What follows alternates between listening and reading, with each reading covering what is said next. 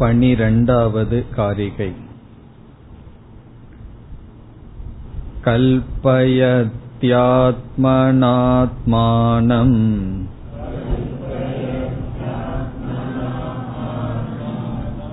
आत्मा देवस्वमायया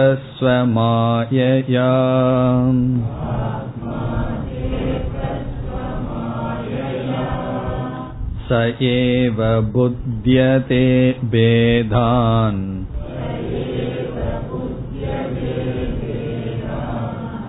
इति वेदान्तनिश्चयः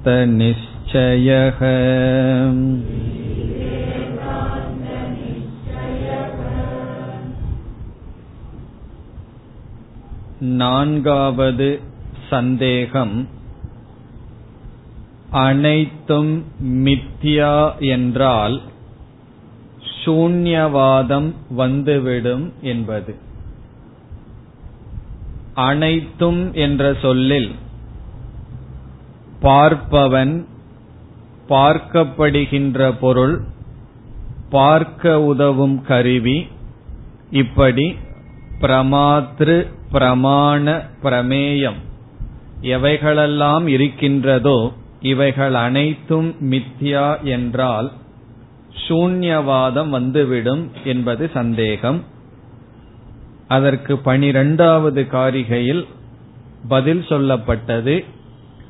பிரமாதா மித்யா என்று நாம் சொல்லும் பொழுது பிரமாத்திருத்துவம் மித்யா அறிபவன் மித்யா என்று சொல்லும் பொழுது அறிதல் என்பது மித்தியா ஆனால் அறிபவனிடமிருக்கின்ற அறிவு சத்தியம் அது ஆத்மா. ஆகவே இவ்விதம் அனைத்தும் மித்யா என்று சொல்வதனால் நாம் ஆத்மவாதத்திற்கு வருகின்றோமே தவிர சூன்யவாதத்திற்கு வரவில்லை. இந்த சந்தேகம் யாருக்கு வரும்? ஸ்ருதியை பிரமாணமாக கொள்ளாமல் வெறும் யுக்தி மூலமாகவே செல்பவர்களுக்கு இந்த சூழ்நிலை வரும்.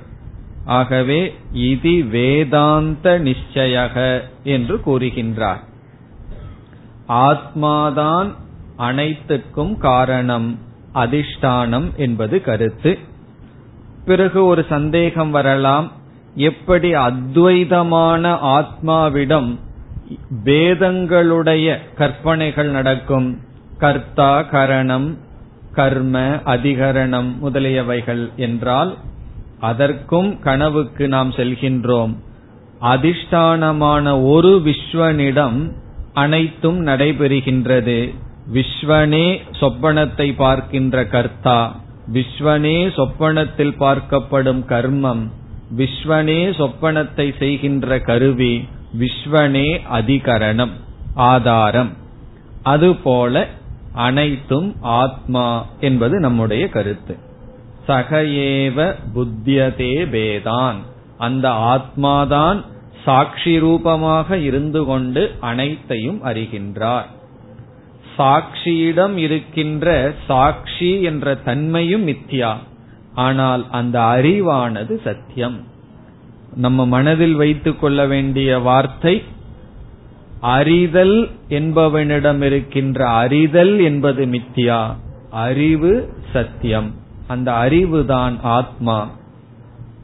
அந்த ஆத்மாவிடம் அனைத்தும் ஏற்றி வைக்கப்பட்டுள்ளது.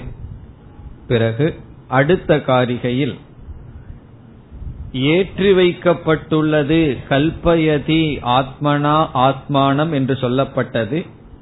அந்த கற்பனை எந்த கிரமத்தில் நடக்கின்றது என்று கௌடபாதர் கூறுகின்றார். பதினோராவது காரிகையில் சந்தேகம் வந்தது பனிரெண்டாவது காரிகையில் பதில் சொல்லப்பட்டு விட்டது பதிமூன்றாவது காரிகையில் எந்த கிரமத்தில் சிருஷ்டியானது கற்பனை செய்யப்படுகின்றது என்ற ஒரு அடிஷனல் இன்ஃபர்மேஷன் ஒரு கருத்தை கூறுகின்றார்.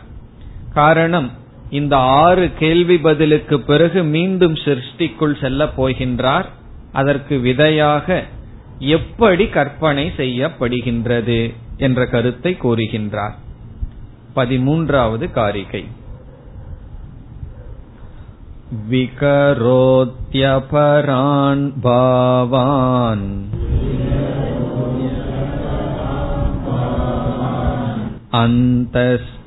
अन्तश्चित्ते व्यवस्थितान्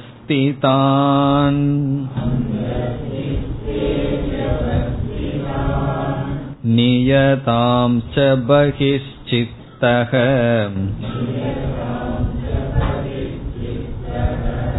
एवं कल्पयते प्रभुः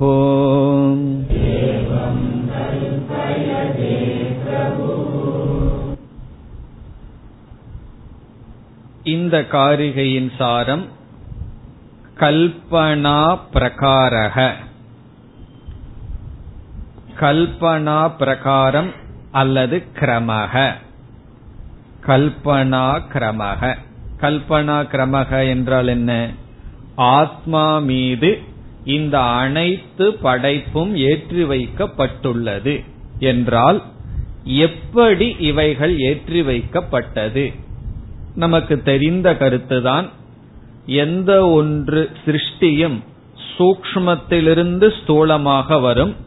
அவ்விதம் ஆத்மா மீது முதலில் சூக்மமான சிருஷ்டி ஏற்றி வைக்கப்பட்டு பிறகு ஸ்தூலமான சிருஷ்டியானது ஏற்றி வைக்கப்படுகிறது என்று சூக்மம் ஸ்தூலம் என்ற கிரமத்தில் இந்த சிருஷ்டியானது ஆத்மாவிடம் ஏற்றி வைக்கப்பட்டுள்ளது. அதுதான் இந்த காரிகையினுடைய சாரம். முதலில் சூக்மமான சிருஷ்டி அபஞ்சீகிருத பஞ்சபூதங்கள் பிறகு பஞ்சீகரணமான பஞ்சபூதங்கள் ஏற்றி வைக்கப்பட்டுள்ளது. பஞ்சீகரணம் ஞாபகம் இருக்கோ? ஒரு காலத்துல தத்துவபோதத்துல படிச்சிருக்கோம். முதலில் சூக்மமான தன்மாத்திரைகளான பஞ்சபூதங்கள் பிறகு ஸ்தூலமான இந்த பிரபஞ்சம். அதுதான் இதனுடைய சாரம். இப்பொழுது காரிகைக்குள் செல்லலாம். விகரோதி அபரான் பாவான். விகரோதி என்றால் கல்பயதே. கற்பனை செய்யப்படுகின்றது ஏற்றி வைக்கப்படுகின்றது. ஏற்றி வைக்கிறார் அப்படின்னு அர்த்தம். யார் என்ற சொல்லுக்கு ஆத்மா அல்லது பிரபுகு ஆத்மாதான் கற்பனை செய்கின்றார். கற்பனையாக ஒன்றை தோற்றி வைக்கின்றார். எவைகள்? அபரான் பாவான். அபரான் என்றால் சூக்மமான என்று பொருள் இந்த இடத்தில் பாவான் என்றால் பொருள்களை. சூக்மமான பிரபஞ்சத்தை முதலில் ஏற்றி வைக்கிறார். முதலில் படைக்கிறார். விகரோதினா படைக்கின்றார். முதல்ல சூக்மமான பொருள்களை படைக்கின்றார். அபரான் பாவான் விகரோதி. அபரம்னா வேறு என்று ஒரு பொருள் இந்த இடத்தில் வேறு என்றால் ஸ்தூலத்துக்கு வேறானது சூக்மம் சூக்மமான பாவங்களை பொருள்களை ஏற்றி வைக்கிறார். பரம்பொருள் அல்லது ஆத்ம தத்துவம் படைக்கின்றது என்று சொன்னால் உடனே அந்த ஆத்ம தத்துவத்திற்கு யார் துணை செய்ய வேண்டும்? மாயா தத்துவம் துணை செய்ய வேண்டும். நம் மாயையினுடைய துணையை நாடாத இருக்கின்ற ஆத்மா ஒரு காரியத்தையும் செய்வதில்லை. ஆகவே மாயையினுடைய துணையை எப்பொழுது ஆத்மா நாடிவிட்டதோ அந்த ஆத்மாவுக்கு என்ன பெயர்? ஈஸ்வரன் என்று பெயர். ஈஸ்வரன்னா தலைவன். அதற்கு சமஸ்கிருதத்தில் இனி ஒரு சொல் பிரபுகு. பிரபுகு என்றால் தலைவன் ஈஸ்வரன். அதாவது பிரபுவான பிரபுவாக மாறிய ஆத்மா என்று பொருள். இப்ப நமக்கெல்லாம் மனசு இருக்கு. மனதை கொண்டு எதையாவது படைக்கின்றோம் எதையாவது சிந்திக்கின்றோம் அல்லது கனவு உலகத்தையே படைக்கின்றோம். மனதை கொண்டு கனவு உலகத்தையே நாம் படைக்கின்றோம் நித்ரா சக்தியினால். அதுபோல் ஆத்மா எப்பொழுது மாயையினுடைய துணையை நாடுகின்றதோ மாயையின் மீது அபிமானம் வைக்கின்றதோ அந்த மாயையே ஆத்மாவினுடைய மனதாகின்றது. இப்ப ஆத்மாவுக்கு மனசு எது என்றால் மாயை. அந்த மாயைக்குள் என்ன இருக்கின்றது என்றால் சூக்மமான பிரபஞ்சங்கள் இருக்கின்றது. இப்ப பகவானுடைய சித்தத்திற்குள் பகவானுடைய சித்தமே மாயை. மனது என்பது இறைவனுடைய மனம் என்பது மாயை. என்ன? நம்முடைய மனதினுடைய துணை கொண்டு கனவை படைக்கிறது போல மாயையினுடைய துணை கொண்டு பகவான் உலகத்தை படைக்கின்றார். ஆகவே அடுத்த பகுதியில் வருகின்றது இந்த சூக்மமான வஸ்துவெல்லாம் எங்க இருந்தது என்றால் அந்த சித்தே வியவஸ்திதான். அந்த சித்தே என்றால் சித்தத்திற்கு உள்ளே மனதிற்கு உள்ளே என்று பொருள். வியவஸ்திதான் இருக்கின்ற. சித்தே என்றால் மனதில் அந்த சித்தேனா மனதிற்குள் இருக்கின்ற விவஸ்திதான் இருக்கின்ற. அந்த சித்தே என்றால் மனதிற்குள் மனதிற்குள் இருக்கின்ற பிறகு அபரான் பாவான்கிறத கொண்டு வரணும். மனதிற்குள் விவஸ்திதான் அந்த சித்தே விவஸ்திதான் மனதிற்குள் இருக்கின்ற அபரான் பாவான் சூக்ம வஸ்துக்களை விகரோதி பிரபு ஈஸ்வரன் படைக்கின்றார். இங்கு அந்த சித்தம் என்றால் ஈஸ்வரனுடைய சித்தத்துக்குள் என்று பொருள். நம்முடைய சித்தத்துக்குள்ளிருந்து நாம் படைப்பது சொப்பன பிரபஞ்சம். ஈஸ்வரனுடைய சித்தத்திலிருந்து படைக்கப்படுவது ஜாகிரத் பிரபஞ்சம். இப்ப பகவானுடைய கனவுல நம்ம எல்லாம் ஒரு அங்கமா இருக்கும். இப்ப நம்ம ஒரு கனவு காணுகின்றோம். கனவு உலகத்தை படைக்கிறோம். அதுல வந்து எத்தனையோ மனிதர்கள் இருக்கிறார்கள். அவர்கள் எல்லாம் ஒற்றுமையா இருப்பார்கள்லாம் இருக்க மாட்டார்கள். அவர்கள் எல்லாம் பண்ணிட்டு இருப்பார்கள். பார்ட்டி பார்ட்டியா பிரிஞ்சிட்டு பண்ணிட்டு இருப்பார்கள். காரணம் என்ன? அவர்களுக்கெல்லாம் தெரியல. நம்ம எல்லாமே ஒரு சித்தத்தினுடைய வெளிப்பாடுதான்னு சொல்லி. அதே போல நம்ம எல்லாம் ஈஸ்வரனுடைய சித்தத்திலிருந்து வெளிப்பட்டிருக்கின்றோம். அதத்தான் இங்கு சொல்கின்றார் அந்த சித்தே வியவஸ்திதான் பகவான் வந்து தன்னுடைய மாயை தன்னுடைய மனதிற்குள் மாயைக்குள் இருக்கின்ற சக்தியினால் முதலில் சூக்ஷமமான வஸ்துக்களை படைக்கின்றார். பிறகு அடுத்தது என்ன செய்கின்றார்? இரண்டாவது வரிக்கு வந்தால் நியதாம் ச. இங்கு நியதான் என்றால் ஸ்தூல வஸ்துக்கள் ஸ்தூல பதார்த்தங்கள் நியதான் பாவான். இப்ப நியதான்கிற சொல் ஸ்தூலத்தை குறிக்கின்றது. இப்ப நியதாம்ச ஒரு வார்த்தையை சேர்த்திக் கொள்ள வேண்டும். விகரோதி அல்லது கல்பயதே. ஸ்தூலமான பதார்த்தத்தை பிறகு படைக்கின்றார். இப்ப முதல்ல என்ன செய்யறார் இறைவன் பிரபுவானவர் தன்னுடைய மனசுக்குள் இருக்கின்ற சூக்மமான வஸ்துவை படைக்கிறார். பிறகு என்ன செய்கின்றார்? ஸ்தூலமான வஸ்துவை படைக்கின்றார். இப்படியெல்லாம் அவர் செய்யணும்னா அந்த பிரபு அந்த ஆத்மா என்ன ஆகணும்? இப்ப நம்ம வந்து ஒரு ஆக்டிவிட்டி செயல்ல ஈடுபடணும்னு சொன்னா நமக்கு என்ன தகுதி வேணும் என்றால் இந்த சரீரத்துல அபிமானம் இருக்கணும். உடல்ல அபிமானம் இருந்தா இப்ப வாயில அபிமானம் இருந்தா வாயிலிருந்து செயல் வரும். கையில் அபிமானம் இருந்தா கையிலிருந்து செயல் வரும். அப்படி அனாத்ம விஷயத்தில் அபிமானம் வச்சாதான் ஏதாவது செயல் செய்ய முடியும். அப்படி இந்த பெரிய சிருஷ்டிங்கிற செயலை செய்யணும்னு சொன்னா ஈஸ்வரனும் அல்லது ஆத்ம தத்துவமும் அனாத்மாவான மாயையில அபிமானம் வைக்கணும். நாம வந்து உடல்ல அபிமானம் வச்சு உலகத்தை பார்க்கும்போது என்ன சொல்லுவோம்? பகிர்முகமா இருக்கும்னு சொல்லுவோம். ஏன்னா நம்ம ஆத்மாவை விட்டு அனாத்மாவுக்கு வந்து விட்டோமே. அப்படி பகிர்முகமாக நம்ம இருக்கிறது போல ஆத்ம தத்துவம் மாயாவிடம் அபிமானம் வைத்தால் அது ஆத்மாவினுடைய பகிர்முகம்.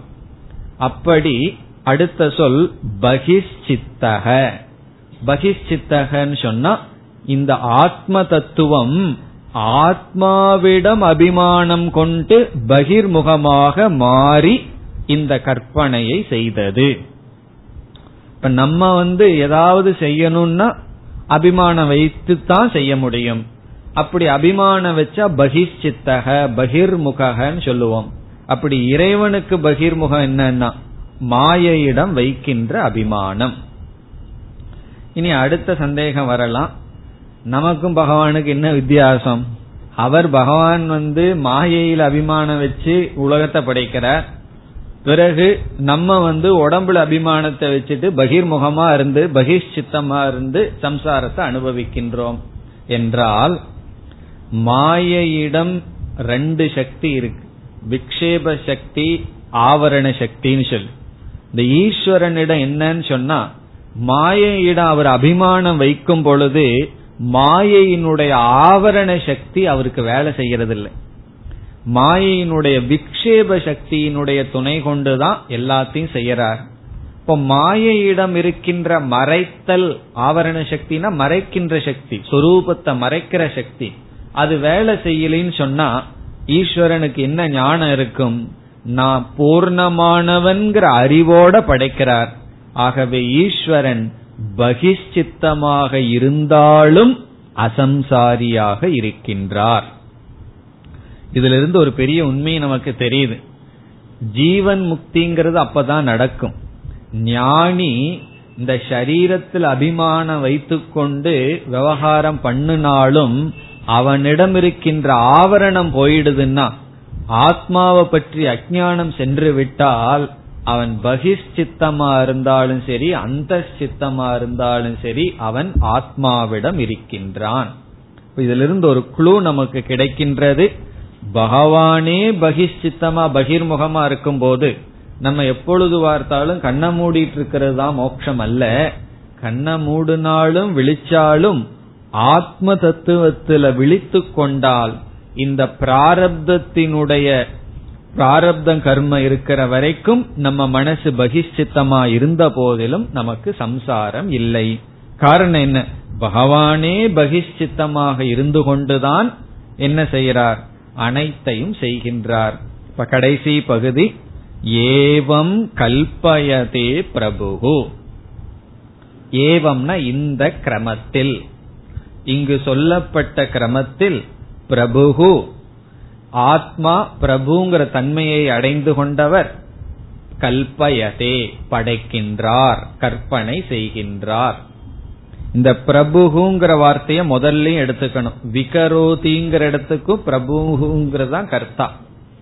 இப்ப விகரோதின்னு முதல்ல சொன்னார். விகரோதினா படைக்கிறார் சிருஷ்டி செய்கிறார் உடனே நம்ம வந்து படைக்கிறதெல்லாம் சத்தியமேங்கிற எண்ணம் வரும்போது கல்பயதே படைப்புன்னு சொன்னா பகவானுடைய கற்பனை. நான் வந்து சொப்பன பிரபஞ்சத்தை படைத்தேன் அப்படின்னு சொன்ன என்ன? சொப்பன பிரபஞ்சத்தை கற்பனை செய்தேன். அதுபோல இந்த காரிகையில் என்ன சொல்றார்? பகவானுடைய ஆத்மாவினுடைய மனம் மாயா. அந்த மாயையில் இருக்கின்ற சூக்ம பிரபஞ்சத்தை முதலில் படைக்கின்றார். பிறகு நியதான் சொல்கின்ற ஸ்தூல பிரபஞ்சத்தை படைக்கின்றார். இப்படியெல்லாம் அவர் செய்வதற்கு காரணம் மாயையிடம் அபிமானம் வைக்கின்றார். ஆத்மா மாயையிடம் அபிமானம் வைக்கும் பொழுது அது பகிஷ்சித்தக பகிர்முகமாக அந்த ஆத்ம தத்துவம் மாறிவிட்டது. இருந்தாலும் பிரபுவாக இருக்கின்றார். அந்த பிரபுங்கிறதுல இனியொரு கருத்து இருக்கு. அந்த மாயைக்கு தலைவனாகவும் இருக்கின்றார். நாம வந்து மாயையினுடைய வசத்தில் இருக்கின்றோம். மாயை அவர் வசத்தில் இருப்பதனால் அந்த பிரபுங்கிற சொல்லிலையும் மறைஞ்சு ஒரு கருத்தை சொல்றார். மாயையில் அவர் அபிமானம் வச்சாலும் மாயை அவர் வசத்தில் இருக்கின்றது. இத்துடன் நான்காவது கேள்வி பதில் முடிவடைகிறது. சூன்யவாதம் அல்ல. அனைத்தும் மித்தியா என்றால் கடைசியில நமக்கு ஆத்மா எஞ்சி இருக்கின்றது. சூன்யம் எஞ்சி இருக்கவில்லை. இது நம்முடைய பதில். இனி பதினான்காவது காரிகை சித்த காலாகி ஏந்தஸ்து तु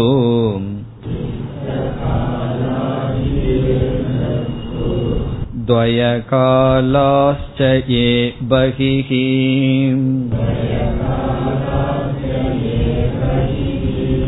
कल्पिता एव ते सर्वे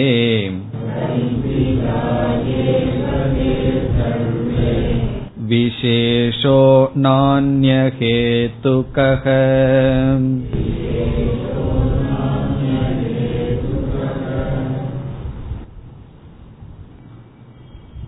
இந்த காரிகையில் ஐந்தாவது கேள்வி ஐந்தாவது அப்ஜெக்ஷன் இதே போல இந்த இடத்திலேயே நம்ம பூர்வ பட்சத்தை சொல்லி சித்தாந்தத்தை எல்லாம் சொன்னதுக்கு பிறகுதான் காரிகைக்குள் செல்ல முடியும்.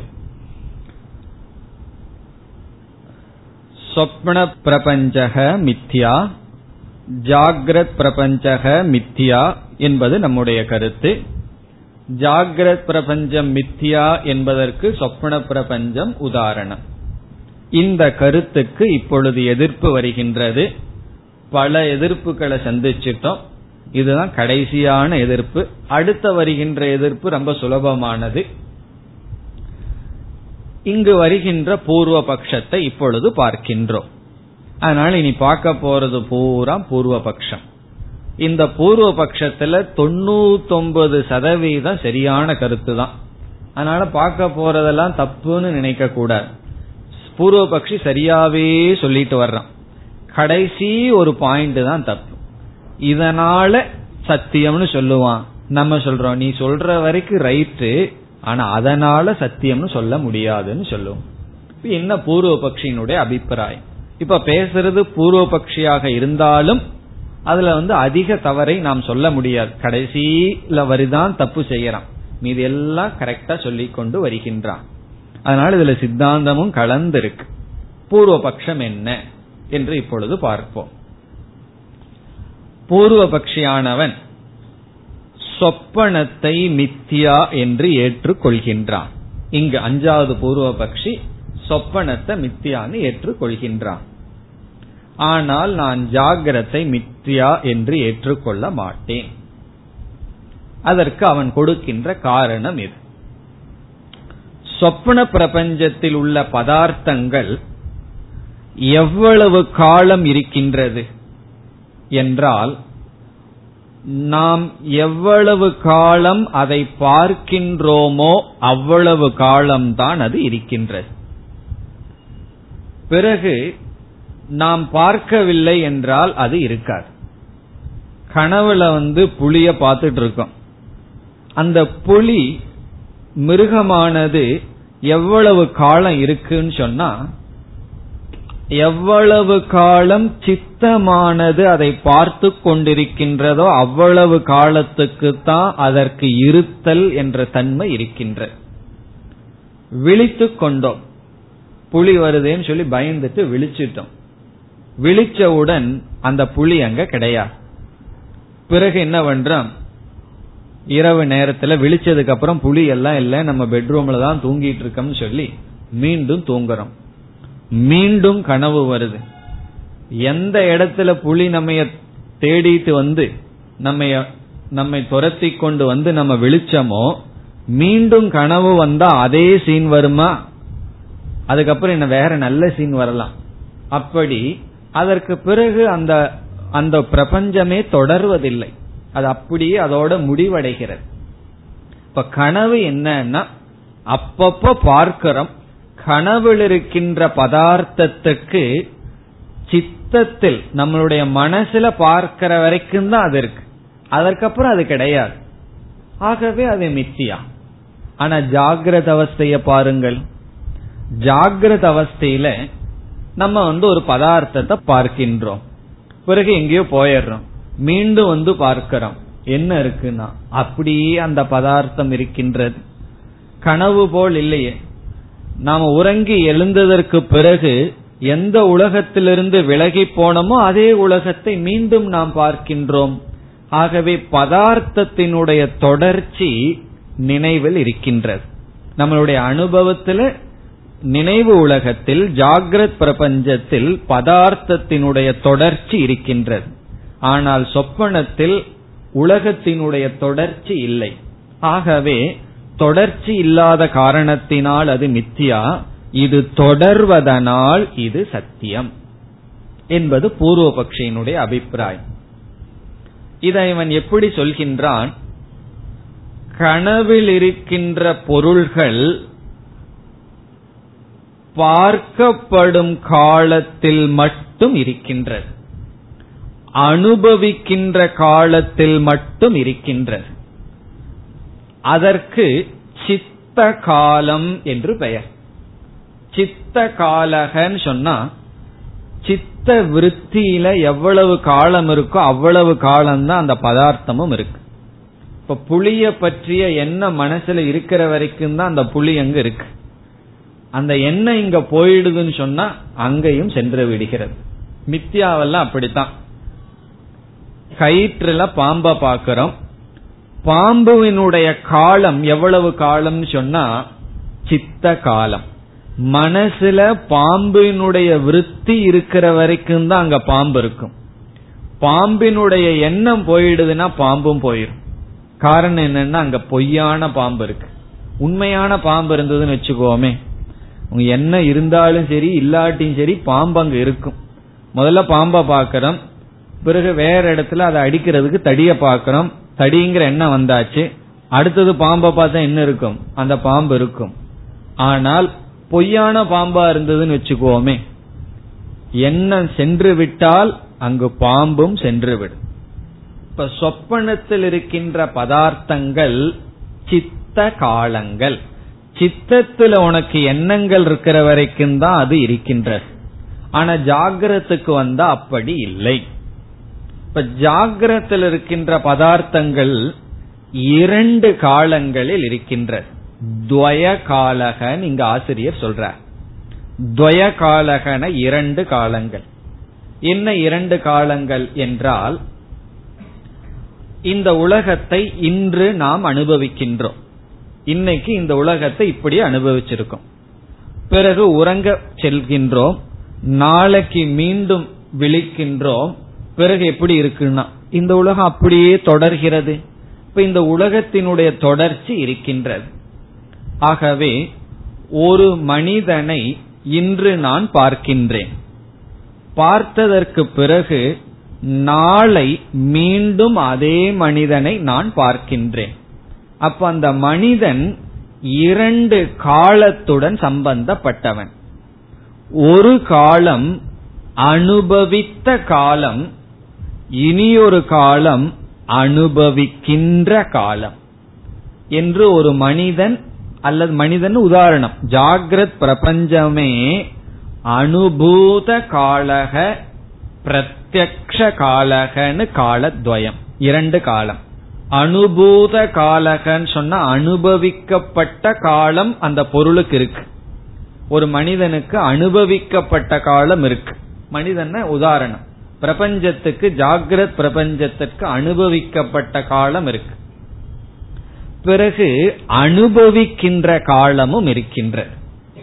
அதனால என்னன்னா எந்த பொருளுக்கு இரண்டு காலம் இருக்கோ அந்த பொருள் தான் தொடர்ந்து இருக்கின்றது என்பதை நிரூபிக்கின்றது. இது ஒரு நியதி. நம்ம வேதாந்தத்துல பயன்படுத்துற நியதி. எந்த பொருளுக்கு இரண்டு காலங்கள் இருக்கின்றதோ இரண்டு காலங்கள் உள்ள பொருள் தன்னுடைய தொடர்ச்சியை நிரூபிக்கின்றது. அது தொடர்ந்து இருக்கின்றது என்பதை நிரூபிக்கின்றது. இப்பொழுது ஒரு மனிதனை நான் பார்க்கின்றேன். முதல் முதல்ல ஒருவரை வந்து நீங்கள் எனக்கு அறிமுகப்படுத்துகிறீர்கள். அவரை முதல் முதல்ல பார்க்கும் பொழுது எனக்கு வருவது பிரத்யக்ஷம். பிரத்யக்ஷம் என்றால் பிரத்யக்ஷ பிரமாணத்துல ஞானம் வருகின்ற. நான் அவரை முதலில் பார்ப்பது பிரத்யக்ஷம். பிறகு இரண்டாம் நாள் நீங்கள் வருகிறீர்கள். வந்து நான் வந்து நேற்றொருவரை அழைத்து வந்தேன். உங்களுக்கு ஞாபகம் இருக்கான்னு கேட்கிறீர்கள். பிறகு நான் அவரை மனதில் நினைக்கின்றேன். ஆமா அவர் வந்தார். இவ்வளவு நேரம் என்னுடன் பேசிக் கொண்டிருந்தார்னு சொல்றேன். அது ஸ்மிருதிகி பிரத்யக்ஷமாக ஒருவரை நான் பார்த்ததற்கு பிறகு நீங்கள் இரண்டாவது நாள் அவரை அழைத்து கொண்டு வரவில்லை. அவரை பற்றி சொல்கிறீர்கள் நான் அவரை மனசுல நினைக்கின்றேன் அப்படி நினைத்தால் அதற்கு பெயர் ஸ்மிருதிகி ரிமம்பரன்ஸ் மூன்றாவது நாள் அவர் வர்றார். நீங்க வர்றீங்களோ வரலையோ அது வேற. அவர் வந்துடுறார். அவரை நான் பார்க்கறேன். அப்பொழுது என்னுடைய பார்வை எப்படி இருக்கும்? புதிதா அவரை பார்க்கிற மாதிரி இருக்கார். என்னுடைய பார்வை இவர் ஏற்கனவே பார்க்கப்பட்டவர் என்ற அறிவுடன் இருக்கும். அப்படி பார்க்கின்ற பார்வைக்கு சாஸ்திரத்தில் பிரத்யபிக்ஞா என்று சொல்லப்படுகிறது. பிரத்யபிக்ஞா. முக்கியமான சொல். பிரத்யபிக்ஞா. பிரத்யபிக்ஞா என்றால் ரெகக்னிஷன் புரிந்து கொள்ளுதல். பார்த்ததையே மீண்டும் பார்த்தல். பிரத்யபிக்ஞா. அத பிரத்யக்ஷம்னு நம்ம சொல்லலாம். அந்த இடத்துல வந்திருக்கார். நான் முதல்ல பார்த்ததை மறந்துட்டேன்னு சொன்னா அது பிரத்யக்ஷம் தான் மறந்துடக்கூடாது. அதனாலதான் மூணாவது நாளே அவர் வந்துட்டார். அதனால மறக்கலைன்னு வச்சுக்குவோமே. நான் அந்த அறிவோட பார்க்கிறேன். இவர் பார்க்கப்பட்டவர். அதுக்கு பேர் பிரத்யபிக்யா. இப்பொழுது ஒரு பொருள் இப்ப அந்த ஆள் இருக்காரு புதிதாக நீங்க அறிமுகப்படுத்தி யார பார்த்து எனக்கு பிரத்யபிக்ஞா வந்ததோ அவர் இரண்டு காலத்துல இருந்திருக்கார். என்ன இரண்டு காலம்? முதல் முறை அவர் பார்க்கும்போது இருந்திருக்கார். பிறகு மீண்டும் என்னுடைய பிரத்யபிக்ஞாவுக்கு மீண்டும் விஷயமாயிருக்கார். என்னுடைய பிரத்யக்ஷத்துக்கு விஷயமா இருந்தார் பிறகு என்னுடைய பிரத்யபிக்ஞாவுக்கு விஷயமா இருந்தார். அதனுடைய அர்த்தம் என்ன? பிரத்யபிக்ஞாவுக்கு விஷயம்னு சொன்னா என் மனசுல ஒரு அறிவு வருது நான் யார பார்த்தனோ இரண்டு நாளைக்கு முன்னாடி அவர்தான் இவர் அப்படிங்கிற ஒரு அறிவு வருது. இந்த அறிவுக்கு அவர் விஷயமா இருந்திருக்கார். இதிலிருந்து என்ன தெரியுதுன்னா அவர் வந்து இனியும் சாகுல. அப்படின்னு தெரியுது. என்னுடைய அர்த்தம் என்னன்னா அவர் இனியும் தொடர்ந்து இருக்கார். ஒரு பொருள் பிரத்யக்ஷத்துக்கு விஷயமாயி அதுக்கப்புறம் பிரத்யபிக்ஞாவுக்கு விஷயமே ஆகலைன்னு வச்சுக்கோமே பார்க்கும்போது மட்டும் அது இருந்திருக்கு அவ்வளவுதான். அதுக்கப்புறம் அது இல்லை. ஸ்மிருதி வரலாம். நான் அப்படி பொய்யா ஒரு பாம்பை பார்த்தேன்னு ஸ்மிருதி வரலாம். ஒரு பொருள் பிரத்யக்ஷத்துக்கு மட்டும் விஷயமா இருந்தா அது சத்தியமாகவும் இருக்கலாம் மித்தியாவாகவும் இருக்கலாம். அதற்கப்புறம் ஸ்மிருதியும் வரலாம். இப்ப கயிற்றுல ஒரு பாம்பை பாக்கிறேன் அது பிரத்யக்ஷத்துக்கு விஷயமா இருந்தது. தெரிஞ்சது. பிரத்யக்ஷம் உண்மையா பொய்யாங்கிறது வேற. பிறகு அதற்கப்புறம் மீண்டும் அந்த இடத்துல பாம்பு கிடையாது. காலையில போய் பார்க்கும் பொழுது கயிறு இருக்கு. அப்ப பிரத்யபிக்ஞா வரல. பொய்யான பிரத்யபிக்ஞாவும் வரலாம். ஏன்னா உண்மையான நான் பார்த்த அதே பாம்பு தான் இங்க இருக்குன்னு வேற விதமா அந்த பாம்பு தெரியலாம். ஆகவே ஒரு பொருள் பிரத்யபிக்யாவுக்கு விஷயமாக இருந்தால் சாஸ்திரத்துல நியதி என்னன்னா அந்த பொருள் தொடர்ந்து இருக்கின்றது என்பதை நிரூபிக்கின்றது. இதனுடைய அடிப்படையில பூர்வபக்ஷி சொல்கின்றான் ஜாகிரத் பிரபஞ்சம் பிரத்யபிக்ஞாவுக்கு விஷயமாக இருக்கின்றது. சொப்ன பிரபஞ்சம் பிரத்யபிக்ஞாவுக்கு விஷயமாக இல்லை. அது வெறும் பிரத்யக்ஷம் மீர்னா ஸ்மிருதி. ஏன்னா சில கனவையெல்லாம் எல்லாம் மனசுல பதிஞ்சிருது. காலையில் எந்திரிச்சு சொல்றமே ஞாபகம் இருக்கு. ஆனா அதே ஆளை நம்ம பார்த்தோம்னு சொல்வதில்லை. ஆனா இந்த உலகம் எப்படி இருக்கின்றதுன்னா நான் இன்று இந்த உலகத்தை பார்த்தேன் பிறகு கண்ணை மூடிட்டேன் வெளிச்சு பார்த்தேன் மீண்டும் இந்த உலகம் இருக்குன்னு சொன்னா இந்த உலகம் எனக்கு பிரத்யபிக்ஞாவாக இருப்பதனால் இந்த உலகம் தொடர்ந்து இருக்கின்றது. ஆகவே இந்த பிரபஞ்சம் சத்தியம். அதனாலதானே இந்த சிட்டிக்குள்ள இருக்க முடியுது நாம். நமக்கு ஒரு முறை ஒரு ரூட்ல போயிட்டோம்னு சொன்னா அடுத்த முறை போகும்போது புதுசா தெரிஞ்சதுன்னா இப்படி போறது. ஒவ்வொரு முறை யார்கிட்டயாவது கேட்டு கேட்டு போகணும். அடுத்த முறை நமக்கு தெரியுது. காரணம் என்ன? அந்த ரோடு அந்த இடத்துல தொடர்ந்து இருந்த காரணத்தினால். உண்மையிலேயே இந்த தத்துவத்தை நம்ம ஆத்மாவிடமே பயன்படுத்துகின்றோம். யதா இந்த உடல்ல வந்து கௌமாரம் எவ்வனம் ஜெரா இதெல்லாம் வர்ற இடத்துல நம்ம பிரத்யபிக்ஞா பலத்தினாலதான் ஆத்மாவினுடைய இருப்பையே நிலைநாட்டுகின்றோம். இந்த உடல்ல வந்து குழந்தை பருவம் வந்தது இளமை பருவம் வந்தது வயோதிக பருவம் வந்தது. இந்த மூன்றையும் ஒருவன் பார்த்திருக்கின்றான். அந்த பார்ப்பவன் மூன்றையும் பார்த்த காரணத்தினால் அவன் நித்தியம் என்று நம்ம சொல்றோம். இப்ப பிரத்யபிக்யாவினுடைய பலத்தினால நம்ம என்ன சொல்றோம்? அந்த லாஜிக்க வச்சு பார்ப்பவன் தொடர்ந்து இருக்கின்றான்கிறத நிலைநாட்டுறோம். இங்க பூர்வபக்ஷி சொல்றான் பார்க்கப்படும் பொருள் தொடர்ந்து இருக்கின்றது பிரத்யபிக்ஞாவினால். அதனால இந்த லாஜிக்கே தப்புன்னு சொல்ல முடியாது. இதை நம்ம பயன்படுத்தி ஆத்மாவினுடைய இருப்பை நிலைநாட்ட இந்த தத்துவத்தை பயன்படுத்துகின்றோம்.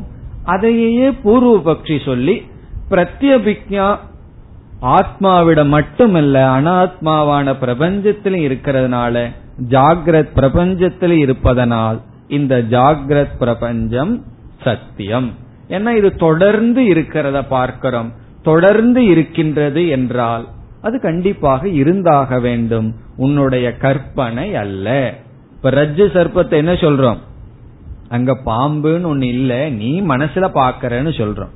ஆனா இந்த உலகம் இந்த உலகத்தை நீ மனசுல பார்க்கல இந்த உலகம் இருக்கிறதுனால மனசுல நீ பார்க்கின்றாய். இப்ப கனவு நீ பார்க்கிறதுனால அது இருக்கு. நினைவு அது இருக்கிறதுனால நீ பார்க்கின்றாய். அதுதான் இந்த பூர்வபக்ஷியினுடைய சாரம். கனவானது நீ பார்க்கிற வரைக்கும் அது இருக்கும். இந்த ஜாகிரத் பிரபஞ்சம் நீ பார்க்கிற வரைக்கும் தான் அது இருக்கு அப்படின்னு சொல்ல முடியாது. நான் பார்க்கிற வரைக்கும் தான் இந்த சுவர் இருக்கு. பாக்கலீனா இல்லைன்னு சொன்னா கண்ணை மூடிட்டு நடந்து போனா என்ன ஆகும்னா? கண்ணை மூடினா நான் தான் சுவரை பார்க்கலையேன்னா. அப்புறம் தெரியும் சுவர் அங்க இருக்கு அப்படிங்கறத நிரூபித்து விடும் நீ பாக்கறையோ இல்லையோ? அது இருக்கின்றது. காரணம் என்ன? ஜாகிரத் பதார்த்தங்களுக்கு துவய காலம் இருக்கின்றது. துவய காலம்னா அது பிரத்யபிக்ஞாவுக்கு விஷயமாக இருக்கின்றது. அது நேற்றும் இருந்தது இன்றும் இருந்தது என்று நான் சொல்வதிலிருந்து அது தொடர்ந்து இருக்கின்றது. சரி மாறுதேன்னு சொன்னா மாறட்டுமே. மாறிக்கொண்டே இருக்கிறது. பிரவாக நித்தியமாவது இருக்கட்டுமே. மாறுதா இல்லையாங்கிறது பூர்வபக்ஷி சொல்ல சரி மாறட்டுமே. அழகாக மாறிக்கொண்டே நித்தியமாக இருக்கின்றது அவன் சொல்லலாம். இப்ப இதுதான் பூர்வபக்ஷம். இப்ப பூர்வபக்ஷம் என்ன? சித்த காலத்தில் இருக்கின்ற பொருள்கள் மித்தியாவாக இருக்கட்டும் துவய காலமாக உன்னுடைய சித்த காலத்துக்கு அப்பாற்பட்டு இருக்கின்ற இந்த பிரபஞ்சம் சத்தியம். இது பூர்வபக்ஷம். இந்த பூர்வபக்ஷத்துல எவ்வளவு தூரம் நம்ம அவனோட சேர்ந்து போகின்றோம் பிரத்யபிக்யாவை பற்றி அவன் சொன்னது அனைத்தும் உண்மை. கடைசி வரைக்கும் அவன் வந்து ஒரு சாதாரணமா சரியா பேசிட்டு வந்தான். கடைசியில் என்ன சொல்லிவிட்டான்? ஆகவே மித்தியான்னு சொல்றான். அதைத்தான் நாம் ஏற்றுக்கொள்வதில்லை. பிரத்யபிக்யா விஷயமாக ஜாகிரத் பிரபஞ்சம் இருக்கின்றது. இதுவரை நாம் ஏற்றுக்கொள்கின்றோம். பிரத்யபிக்யா விஷயம்தான் சொப்பனம் வந்து சித்த காலம்தான் இதுல வந்து தவறு கிடையாது. சொப்பனம் வந்து வெறும் பிரத்யத்துக்கும் ஸ்மிருதிக்கும் மட்டும்தான் விஷயம். ஜாகிரத் பிரபஞ்சம் அப்படி அல்ல. அது நம்மளுடைய பிரத்யமாகவும் இருக்கு. அத மனசுல நாம நினைக்கிறோம். மீண்டும் அதே உலகத்தை தான் பார்க்கிறோம். ஆகவே பிரத்யபிக்ஞாவுக்கு விஷயமாக ஜாகிரத் பிரபஞ்சம் இருக்கின்றது. ஜாகிரத் பிரபஞ்சத்தில் இருக்கிற பதார்த்தங்கள் எல்லாம் இரண்டு காலங்களில் இருக்கின்றது. நாம் இதை ஏற்றுக்கொள்கின்றோம். பிறகு எதை ஏற்றுக்கொள்வதில்லை? இதை சொல்லிட்டு பிரத்யபிக்ஞாவுக்கு விஷயமாக இருப்பதனால் சத்தியம் என்று இந்த பிரத்யபிக்ஞாவை அவன் சத்தியத்திற்கு ஹேதுவாக சொல்வதை நாம் ஏற்றுக்கொள்வதில்லை. இந்த ஜாகிரத் பிரபஞ்சம் நம்மளுடைய பிரத்யபிக்ஞாவுக்கு விஷயம்ங்கிற வரைக்கும் ஏற்றுக்கொள்கிறோம். பிரத்யபிக்ஞாங்கிறது மறந்துடலையே. அது மறந்துட்டா மறந்துடுவோம். இது ஒரு ஸ்லோகமே புரியாது. பிரத்யபிக்ஞானா இப்பொழுதுதான் பார்த்தோம். இரண்டு காலம்.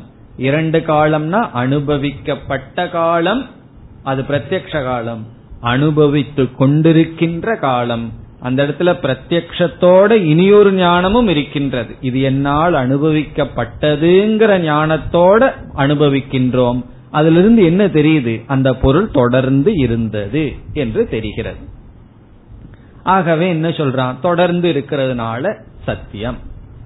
பிறகு நம்மளிடம் பார்த்து சொல்றான் நீ வந்து ஆத்மாவினுடைய இருப்ப நிர்ணயிக்கிறதுக்கு இதே பிரத்யபிக்யாவை தான் சொல்லியிருக்கேன். பிரத்யபிக்யா பொய்னு சொன்னீங்கன்னா நீயும் இத பயன்படுத்தி இருக்குன்னு நம்ம கிட்ட சொல்றான். உண்மை அப்படித்தானே ஆத்மா தொடர்ந்து இருப்பதுங்கிறதுக்கு எதை பயன்படுத்துறோம்? அந்த இருப்பவன் அறிபவன் தொடர்ந்து இருக்கின்றான்ங்கிறதுக்கு பிரத்யபிக்யாவை நீ பயன்படுத்தி இருக்கின்றாய் அதையும் நமக்கு ஞாபகப்படுத்துகின்றான். இதுதான் பூர்வ பட்சம் இனி நம்ம பதிலுக்கு வருவோம்.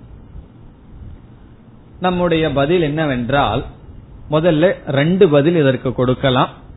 சங்கரர் கொடுக்கிற பதில் முதல்ல பார்ப்போம். பிறகு இனியொரு பதிலையும் பார்ப்போம். சங்கரர் என்ன சொல்றார்? கனவுலையும் பிரத்யபிக்ஞா இருக்கின்றது என்று சொல்கின்றார். எப்படின்னு சொன்னா இப்போ கனவுக்கு போவோம். கனவுல வந்து ஒரு விவகாரம் நடந்துட்டு இருக்கு நம்மளால ஏதாவது ஒரு கற்பனை பண்ணணும். பிடிச்ச கற்பனை பண்ணுவோம். இந்த கிளைமேட்டுக்கு கனவுல வந்து என்ன கற்பனை பண்ணுவோம் ஒருத்தர் வீட்டுக்கு போறோம். காஃபி கொடுக்கிறார்கள் வச்சுக்கோமே. காஃபி வேணுமான்னு கேட்கிறார்கள்.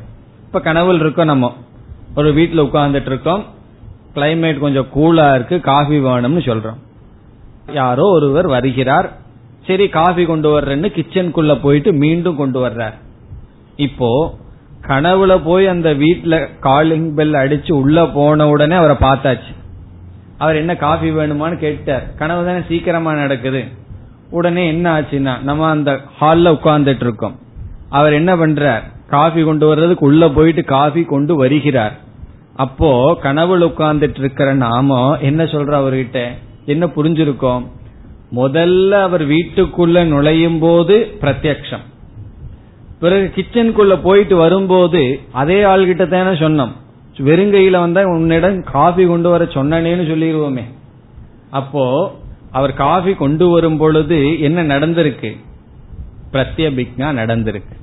பிரத்யபிக்னா எப்படின்னா கனவுக்குள்ள இருக்கும் பொழுது முதல்ல நான் பார்த்தேன் பிறகு ஒரு செகண்ட் அந்த ஆள் மறைஞ்சிட்டு அடுத்த செகண்ட் வந்துட்டார். அடுத்த செகண்ட் வரும் பொழுது அந்த இடத்துல ஒரு செகண்டுக்கு முன்னாடி காஃபி கொண்டு வான்னு யாரிடம் சொன்னானோ அதே ஆள் தான் இப்ப காஃபி கொண்டு வர்றாருங்கிற அறிவு வருதே. அப்போ கனவுக்குள் இருக்கும் பொழுதும் பிரத்யக்ஷம் ஸ்மிருதிகி பிரத்யபிக்யா எல்லாம் இருக்கின்றது. அப்போ என்ன சொல்றார்? பிரத்யபிக்யா என்ற தத்துவம் இருக்கின்ற கனவை நீ மித்தியான்னு சொன்னா பிரத்யபிக்யா இருக்கின்ற நினைவும் மித்யாதான். ரொம்ப சுருக்கமா சங்கரர் சொல்லிட்டார். அதிக முயற்சி பண்ணல. காரணம் என்னன்னா வெளியே உள்ளேன்னு சொன்னமே அதே லாஜிக்கு தான். கனவு வெளியே உள்ளே கனவுக்குள்ள இருக்கு அது மித்தியா அதே போல இந்த பிரபஞ்சத்துக்கும் வெளியே உள்ளே அதுவும் மித்தியா அதே போல சொல்றார் நீ கனவுக்குள்ள இருந்து பார்க்கும் போது பிரத்யபிக்ஞா இருக்கு இல்லைன்னா விவகாரமே நடக்காதுன்னு சொல்ற இதுல இனியொரு விசேஷமும் இருக்கு. எந்த விற்த்தியுமே ஒரு க்ஷணம்தான் இப்ப வந்து முதல்ல ஒருவர் வர்றார். என்னிடம் நீங்க வந்து ஒருவர் கூட்டிட்டு வர்றீங்கன்னு சொன்னனே ஒரு அறிமுகப்படுத்துகிறீர்கள். முதல் க்ஷணம் தான் பிரத்யக்ஷம். அடுத்த நிமிஷம் நான் கண்ணை மூடி முழிக்கும் போது அது பிரத்யபிக்ஞாதம் அடுத்த இரண்டாவது விருத்திய பிரத்யபிக்ஞாதம் நான் வந்து பீரோவை பார்த்துட்டு திரும்பி பார்த்தா அது பிரத்யபிக்ஞம் பீரோ பாக்கிறதுக்கு முன்னாடி வந்து உட்கார்ந்தவர் தான் உட்கார்ந்துட்டு இருக்காருங்கிறது பிரத்யபிக்ஞா தான் ஆகவே நீ பிரத்யபிக்ஞான்னு சொன்னா ஒரு நாள் இடைவெளி வேணுங்கிற அவசியம் இல்ல ஒரு விருத்தி இடைவெளி வந்தாவே போதும். ஒருவர் வந்து முன்னாடி உட்கார்ந்திருக்கார் முதல் அவரை நான் பார்க்கிறேன் அது பிரத்யக்ஷம். அடுத்தது உங்களை நான் பார்க்கின்றேன். ஏன்னா புதுசா ஒருத்தரை கூட்டிட்டு வந்திருக்கீங்களே உங்களை பார்க்கிறேன். அப்ப அவருடைய விருத்தி என் மனசுல இல்லை. உங்களுடைய பற்றிய என்ன மனசுல வந்தாச்சு? மீண்டும் அவரை பார்க்கும்போது பிரத்யபிக்ஞா வந்தாச்சு. ஒரு நாள் இடைவெளி வேணுங்கிற அவசியம் இல்லை. ஒரு விருத்தி இடைவெளி வந்தாலும் அங்க பிரத்யபிக்ஞா வந்தாச்சு. ஆகவே கனவுலையும் பிரத்யபிக்ஞா இருக்கின்றது. அது ரொம்ப குறைவா இருக்கலாம். ஆனால் இருக்கின்றது. ஏன்னா சில பேர் கனவு விடிய விடிய கனவு கண்டு கொண்டு இருப்பார்கள். சில பேர் குறைவா கனவு காணுவார்கள். பகவான் வந்து இந்த உலகத்துல பெரிய கனவு காண்றார். இந்த உலகம் எல்லாம் பகவானுடைய கனவு தானே? ரொம்ப அதிகமா பகவான் கனவு காண்றார்.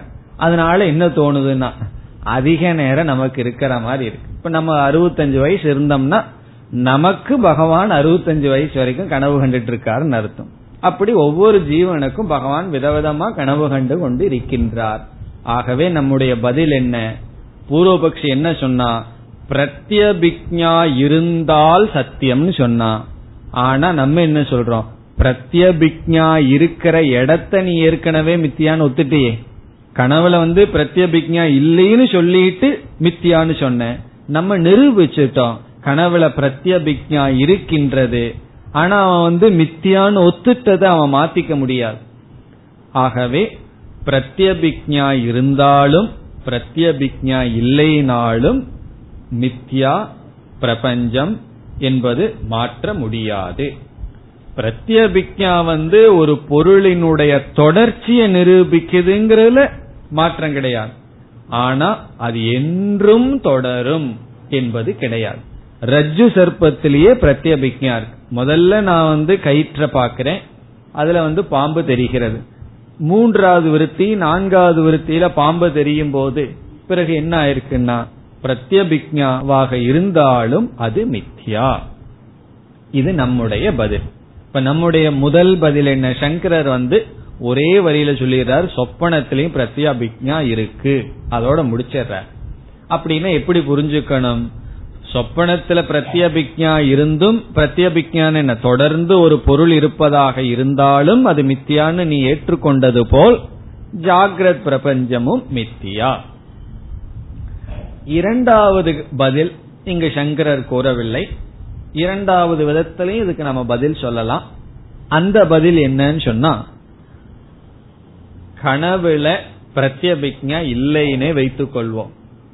கனவுல வந்து இருக்கிற பொருள்களுக்கெல்லாம் ஒரே காலம்தான். நீ பாக்கிற வரைக்கும் தான் அது இருக்குன்னு வச்சுக்குவோமே. நினைவுல ஒவ்வொரு பொருளுக்கு ரெண்டு காலம் இருக்குன்னு வச்சுக்குவோமே. அதை நாங்கள் ஏற்றுக்கொண்டு அதனாலதான் கனவுக்கு மிக கீழான சத்தியத்துவம் பிராதிபாசிக சத்தியத்துவம் நினைவுக்கு வியாவகாரிக சத்தியத்துவத்தை கொடுக்கின்றோம். நம்ம என்ன சொல்றோம்? உண்மைதான். கனவை விட நினைவானது கொஞ்சம் அதிகமான ரியாலிட்டி அதை நாம் ஏற்றுக்கொள்கின்றோம். பிறகு பாரமார்த்திக சத்தியம் இந்த பிரபஞ்சம் அல்லன்னு சொல்லி இரண்டாவது பதில் நீ சொல்றது உண்மைதான். கனவுல உலகம் எவ்வளவு தூரம் தொடர்கிறதோ அதைவிட அதிகமாக ஜாகிரத் பிரபஞ்சத்தில் உலகம் தொடர்கிறது. அப்படி கொஞ்சம் அதிகமான ரியாலிட்டிக்கு வியாபகாரிக சத்தியம்னு சொல்றோம். டெம்பரரி ஜாப் பர்மனன்ட் ஜாப்ங்கிறது போல. பெர்மனன்ட் ஜாப்னு என்ன அர்த்தம்? எட்டர்னலா எல்லா காலத்திலயும் வேலை செஞ்சிட்டு இருப்பாருன்னு அர்த்தம் கிடையாது. ஒரு ஐம்பது ஐம்பத்தெட்டு வயசு இருக்கிறத பர்மனன்ட்னு சொல்றோம். டெம்பரரின்னு கொஞ்ச நாள் அப்படி டெம்பரரி ஜாப்ங்கிறது சொப்பனம் பர்மனன்ட் ஜாப்னு நம்ம சொல்றது ஜாகிரத். இப்ப என்ன சொல்றோம்? பிரத்யபிக்யா இருக்கிறதுனால ஒரு பொருள் தொடர்ந்து தெரியறதுனால சொப்பனத்தை விட அதிகமான சத்தியம் இருக்கு. ஆனா முழுமையான சத்தியம் இல்லை. இப்ப மூணு சத்தியத்தை கொண்டு வந்து பதில் சொல்லலாம்.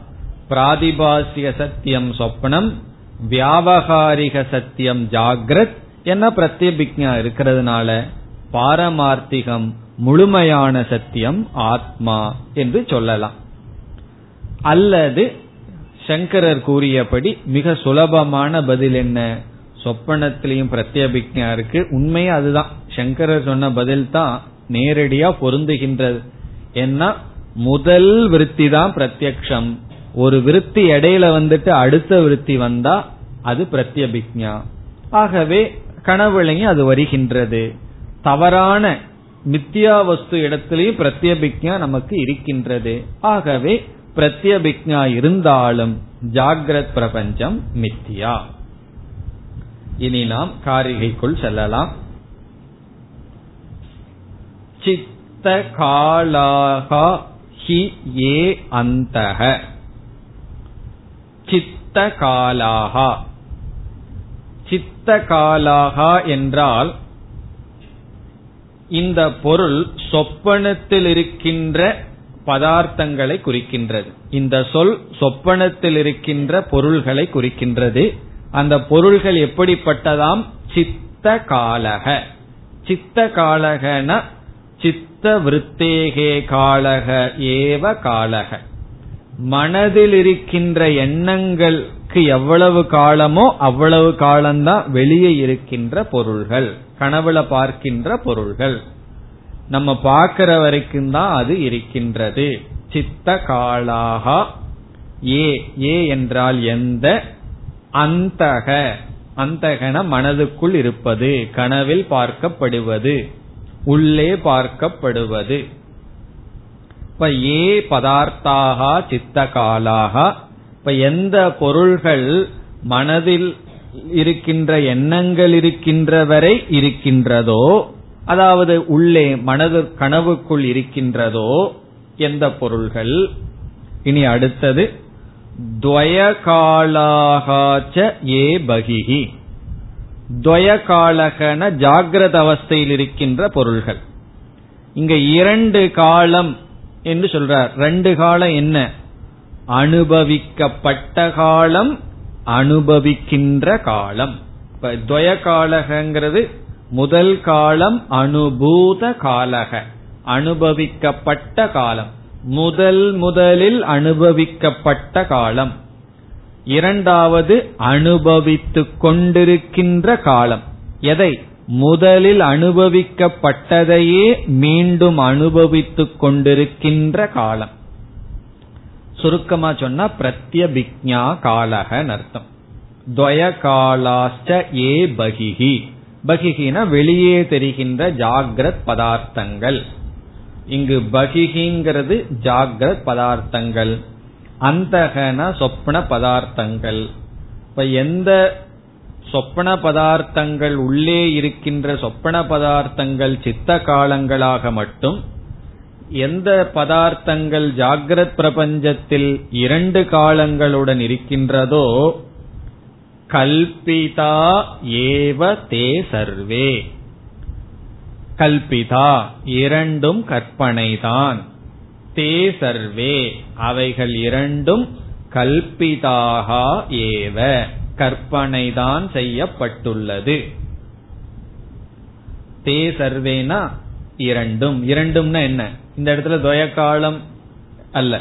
ஜாகிரத் பதார்த்தங்கள் சொப்ன பதார்த்தங்கள். தே சர்வே. அவைகள் அனைத்தும் கல்பிதாகா. கற்பனைதான் செய்யப்பட்டுள்ளது. இந்த காரிகையில் என்ன விசேஷம்னா ஏன் கற்பனைங்கிறதுக்கு காரணத்தையே காரிகாக்காரர் கொடுக்கல. பொதுவா கேதுவை கொடுக்கணுமல்ல அதுதானே ரொம்ப முக்கியம். அது அவர் கொடுக்கவே இல்லை. என்ன சொல்றார்? நீ சித்த காலமா இருந்தாலும் சரி துவய காலமா இருந்தாலும் சரி எல்லாம் கற்பனை தான் அதோட காரிகை முற்றுப்புள்ளி வைக்கப்பட்டு விட்டது. ஏங்கிற காரணத்தையும் கூட காரிகைக்காரர் சொல்லல. காரணம் என்ன? இவ்வளவு தூரம் விசாரம் பண்ண ஸ்டூடெண்ட்ஸுக்கு இதையெல்லாம் போய் சொல்லணுமா? அவங்களே புரிஞ்சுக்கட்டும் அப்படின்னு விட்டுட்டார். சங்கரர் சொல்றார் ரெண்டும் காரணம் என்னன்னா சொப்பனத்திலையும் பிரத்யபிக்ஞா இருக்கிறதுனால மித்தியா இங்க இருக்கிறதுனால மித்தியா என்று புரிந்து கொள்ள வேண்டும். இப்ப இந்த தே சர்வேங்கிறதோட முடிகின்றது. எல்லாம் அவ்வளவுதான் சொல்லிடுற ரெண்டும் மித்தியாதான்னு சொல்றார். அதாவது துவயகாலமாக இருக்கின்ற ஜாகிரத் பதார்த்தங்களும் சித்த காலமாக இருக்கின்ற சொப்பன பதார்த்தங்களும் கற்பனைதான். அதோட முடிச்சிடுறார் கடைசி பகுதி என்னன்னா இந்த துவய காலமாக இருப்பது ஏக காலமாக இருப்பது இவைகளெல்லாம் சத்தியத்துவத்தை நிர்ணயிக்காது. அவ்வளவுதான் சொல்ற சத்தியத்துவத்தை இவைகள் நிர்ணயிக்காது என்று கடைசியாக சொல்கின்றார். ஏன் என்று அவர் சொல்லவில்லை. ஏன்கிற காரணத்தை நம்ம பார்த்திருக்கோம். ஏன் என்றால் பிரத்யபிக்ஞாவாக நீ ஏற்றுக்கொண்ட ஜாகிரத் பிரபஞ்சம் சத்தியம்னு சொன்னாய் சொப்பன பிரபஞ்சத்தை மித்தியா என்று நீ ஏற்றுக்கொண்டு விட்டாய் ஆனா அங்க என்ன சொல்லியிருக்க? பிரத்யபிக்ஞா இல்ல அப்படின்னு சொல்லியிருக்க ஆனா சொப்பன பிரபஞ்சத்தை மித்தியா என்று ஏற்றுக்கொண்டுள்ளாய். நம்ம என்ன சொல்றோம்? சொப்பன பிரபஞ்சத்தை நீ மித்தியான்னு ஏற்றுக்கொண்டுள்ளாய் அங்கு பிரத்யபிக்ஞா இருக்குன்னு காட்டுகின்றோம். நீ அங்க இல்லைன்னு சொன்ன நான் இருக்குன்னு காட்டுகின்றோம். காட்டிட்டு என்ன சொல்றோம்? நாங்க இருக்குன்னு காட்டியிருக்கேன் ஆனா நீ சொப்பனத்தை மித்தியான்னு ஒத்துருக்கேன். இப்ப எந்த இடத்த நீ மித்தியான்னு ஒத்திருக்கிறையோ அந்த இடத்த பிரத்யபிக்ஞா இருக்குன்னு என்னால் காட்டப்பட்டது. பிறகு ஜாகிரத் பிரபஞ்சத்தில் பிரத்யபிக்ஞா இருந்த போதிலும் மித்தியாதான். என்ன பிரத்யபிக்ஞா இருக்கிற இடமெல்லாம் சத்தியம்னு சொல்ல முடியாது. நீ ஏற்றுக்கொண்ட சொப்பன பிரபஞ்சத்தில் பிரத்யபிக்ஞா இருந்தது அது மித்தியா போல். ஜாகிரத் பிரபஞ்சத்தில் பிரத்யபிக்ஞா இருக்கின்றது அது மித்தியா என்பது நம்முடைய சிந்தனை. இவைகளையெல்லாம் இங்கு ஆசிரியர் கூறவில்லை. காரணம் என்ன? நமக்கெல்லாம் புரிஞ்சு விடுன்னு விட்டுறார். இல்லைன்னா சங்கரர் போன்றவர்கள் எல்லாம் எழுதுட்டுன்னு விட்டு விடுகின்றார். இனி கடைசி பகுதி. விசேஷக ந அந்நேதுகக இங்கு விசேஷக என்றால் பிரத்யபிக்ஞாரூப விசேஷக. பிரத்யபிக்ஞா விஷயத்துவரூப விசேஷக. அதாவது பிரத்யபிக்ஞா ஜாகிரத அவஸ்தையில் இருக்கின்றது என்கின்ற ஒரு கருத்தானது பிரத்யபிக்ஞா என்ற ஒரு விசேஷமானது ந அந்நேதுகக ந அந்நேதுகன்னு சொன்னா சத்தியத்துவத்தை நிர்ணயிக்க ஹேதுவாகாது. அந்நேதுகன்னு சொன்னா சத்தியத்துவ ஸ்தாபன ஹேது. இது சத்தியம் என்று நிர்ணயிக்கின்ற காரணம் ந ஆகாது. சத்தியத்துவ ஸ்தாபன ஹேதுகு ந பவதி. அதாவது பிரத்யபிக்ஞா என்பது சத்தியம் என்பதை நிர்ணயிக்க காரணம் ஆகாது. பிறகு எதற்கு காரணமாகும்னா ஒரு பொருள் தொடர்ந்து இருக்கு அப்படிங்கிறதுக்கு காரணமாகலாம். ஆனா கொஞ்ச நாள் தொடர்ந்து இருந்து போலாமே. ஒரு பானை தொடர்ந்து கொஞ்ச நாள் இருக்கு. அதனால அது சத்தியம் ஆயிருமோ இன்னைக்கு ஒரு பானைய பாக்கிறோம் நாளைக்கு கடையில போறோம் அதே பானைய பாக்கிறோம் அப்போ அது பிரத்யபிக்யா தானே? பிரத்யபிக்யா எதை காட்டுச்சு? இருபத்தி நாலு மணி நேரம் அந்த கடையில பானை தொடர்ந்து இருந்தது. அதனால வந்து எப்பொழுதுமே இருக்குங்கிறத காட்டாதே. கொஞ்ச நாள் தொடர்ந்து இருக்கிறதுங்கிறத தான் காட்டியிருக்கு. ஆகவே அது சத்தியத்தை நிர்ணயிக்காது. மூணு காலத்திலும் எப்பொழுதும் இருக்கும் என்பதை நிர்ணயிக்காது. ஆத்ம விஷயத்திலையும் பிரத்யபிக்ஞாவினாலேயே ஆத்மாவுக்கு சத்தியத்துவத்தை சொல்லிட்டோம்னா சாஸ்திரம் அவசியமே இல்லை. எதுக்கு சாஸ்திரத்துக்கு போகணும்? பிரத்யபிக்ஞானால ஒரு மாணவனுடைய மனசுல ஆத்மா அழிஞ்சிருமோங்கிற எண்ணம் வரும்போது ஒரு லாஜிக்க காமிச்சு அழியாது அது தொடர்ந்து இருக்குன்னு காட்டுறோம் அவ்வளவுதான். பிறகு சாஸ்திரம் சொல்றது ஆத்மா சத்தியம். அது மூணு காலத்துல இருக்குன்னு சொல்லி. அதனால பிரத்யபிக்ஞாவினுடைய துணை கொண்டே நாம் ஆத்மாவினுடைய சத்தியத்துவத்தை நிர்ணயிக்கவில்லை. ஆத்மாவினுடைய தொடர்ச்சியை நிர்ணயித்து நமக்கு ஆத்மா அழிவதில்லைங்கிறத புரிஞ்சு கொள்வதற்கு தான் பயன்படுத்துகின்றோம். ஆகவே ஆத்மாவினுடைய சத்தியத்துவத்தை நம்ம நிர்ணயிக்கிறதுக்கு பிரத்யபிக்ஞாவை பயன்படுத்துறேன்னு நீ சொல்லாத. அதனால நான் அனாத்மாவினுடைய சத்தியத்துவத்தை நிர்ணயிக்கிறதுக்கும் பிரத்யபிக்ஞாவை பயன்படுத்துவேன்னு நீ சொல்ல முடியாது. பிரத்யபிக்ஞா ஒரு பொருள் கொஞ்ச நாள் தொடர்ந்து இருக்கிறத காட்டுதே தவிர அது எல்லா காலத்திலும் இருப்பது என்பதை நிர்ணயிக்க ஹேது அல்ல. இதோடு ஐந்தாவது கேள்வி பதில் முடிகிறது. மீண்டும் அடுத்த வகுப்பில் தொடரலாம்.